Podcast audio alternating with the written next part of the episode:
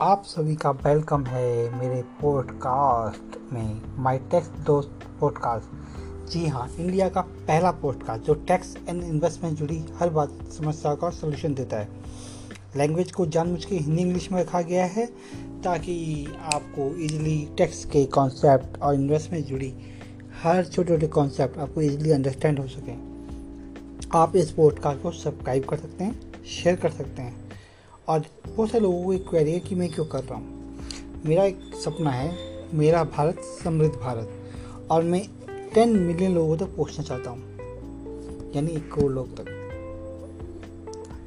Hope आप इसमें मेरी हेल्प करेंगे। आप इस पॉडकास्ट को शेयर करेंगे लाइक करेंगे और सब्सक्राइब करेंगे। आप अपनी क्वेरी मुझे मेल भी कर सकते हैं, जिसका सोल्यूशन मैं आपको अगले पॉडकास्ट में दूँगा। जी हाँ एक दोस्त का पक्के, दूसरे दोस्त से पक्का वादा। मेरी मेल आईडी है help at the rate my tax दोस्त डॉट कॉम और आपको नेक्स्ट एपिसोड में उसका सोल्यूशन मिलेगा। सो so, आज का टॉपिक डिस्कस करते हैं। आज का टॉपिक लाइफ इंश्योरेंस है। Life insurance versus term insurance last podcast में मैंने आपको बताया था कि टर्म इंश्योरेंस ही करना चाहिए। आज उसका डिटेल में डिस्कस करते हैं क्यों करना चाहिए। एलआईसी में क्या होता है कि जो प्रीमियम बहुत सारे लोग एल ही शेयर डिस्कस करते हैं शेयर करते हैं, क्योंकि एल में जो बेनिफिट होता है, वो एजेंट का होता है, आपका नहीं होता। एल में प्रीमियम सबसे ज़्यादा जो कमीशन मिलता है, वो ट्वेंटी फाइव परसेंट एजेंट को मिलता है।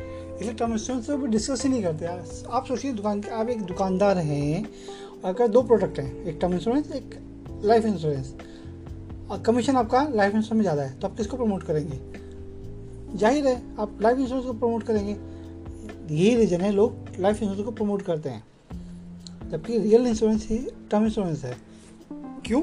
बताते हैं आपके इनकम मान लो खर्चे सब मिला मिल के पाँच लाख छः लाख रुपए महीने, साल के खर्चे। अगर खुदा खासा आपको कुछ हो गया तो आपकी फैमिली को मिनिमम खर्चा उतना चाहिए, हर साल चाहिए। आप रहे ना रहे। अगर वो पैसा नहीं होगा तो आपकी फैमिली सड़क पे। ऐसा कोई भी नहीं चाहेगा कि आपकी फैमिली सड़क पे आए।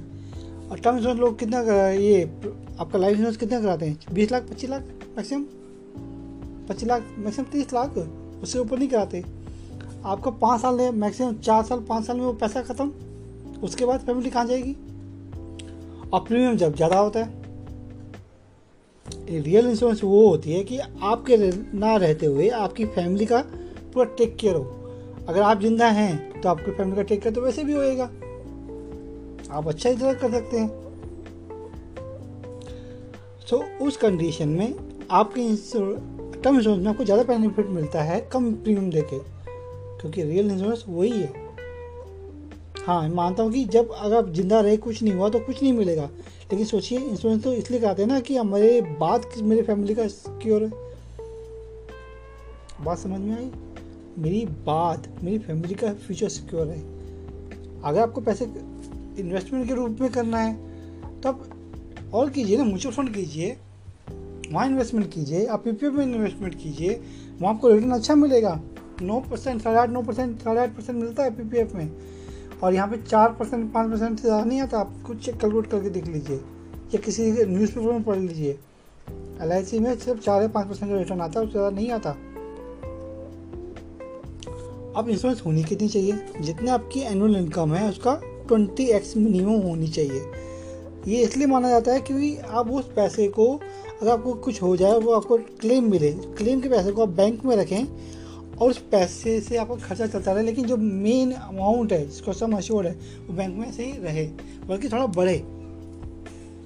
ये तो मकसद होता है कि आपके रनिंग एक्सपेंस मीट आउट हो गए जो फंड पड़ा हुआ है उससे आपके जो कैपिटल एक्सपेंस है मतलब शादी जो म, शादी मकान ऐसे जो बड़े बड़े खर्चे हैं एजुकेशन बच्चों की, वो मीट आउट हो सकें। आई होप आपको समझ में आ गया होगा टर्म इंश्योरेंस करना ही चाहिए। लाइफ इंश्योरेंस कभी नहीं। उसके बाद हम डिस्कस करते हैं टर्म इंश्योरेंस होता है, कौन कर सकता है? हर कंपनी को टर्म इंश्योरेंस का प्लान होता है। बस ये है कि एजेंट बताता नहीं है कि उसको कमीशन कम मिलती है। लॉजिक भी उनको बता दिया। और इसको हम ऑनलाइन भी कर सकते हैं आप। LIC की साइट पर जाके ऑनलाइन चेक कर सकते हैं, वहाँ मिलेगा आपको। आप और डिफरेंट साइट पर जाइए, आपको जगह मिलेगा। सो so, आज के टॉपिक को हम यहीं ख़त्म करते हैं और नेक्स्ट टॉपिक में डिस्कस करेंगे और बेनिफिट को। एनपीएस क्या है और एनपीएस के बेनिफिट क्या है? So stay tune love and respect from forensic Gopal stay tune for next episode we will meet again have a nice day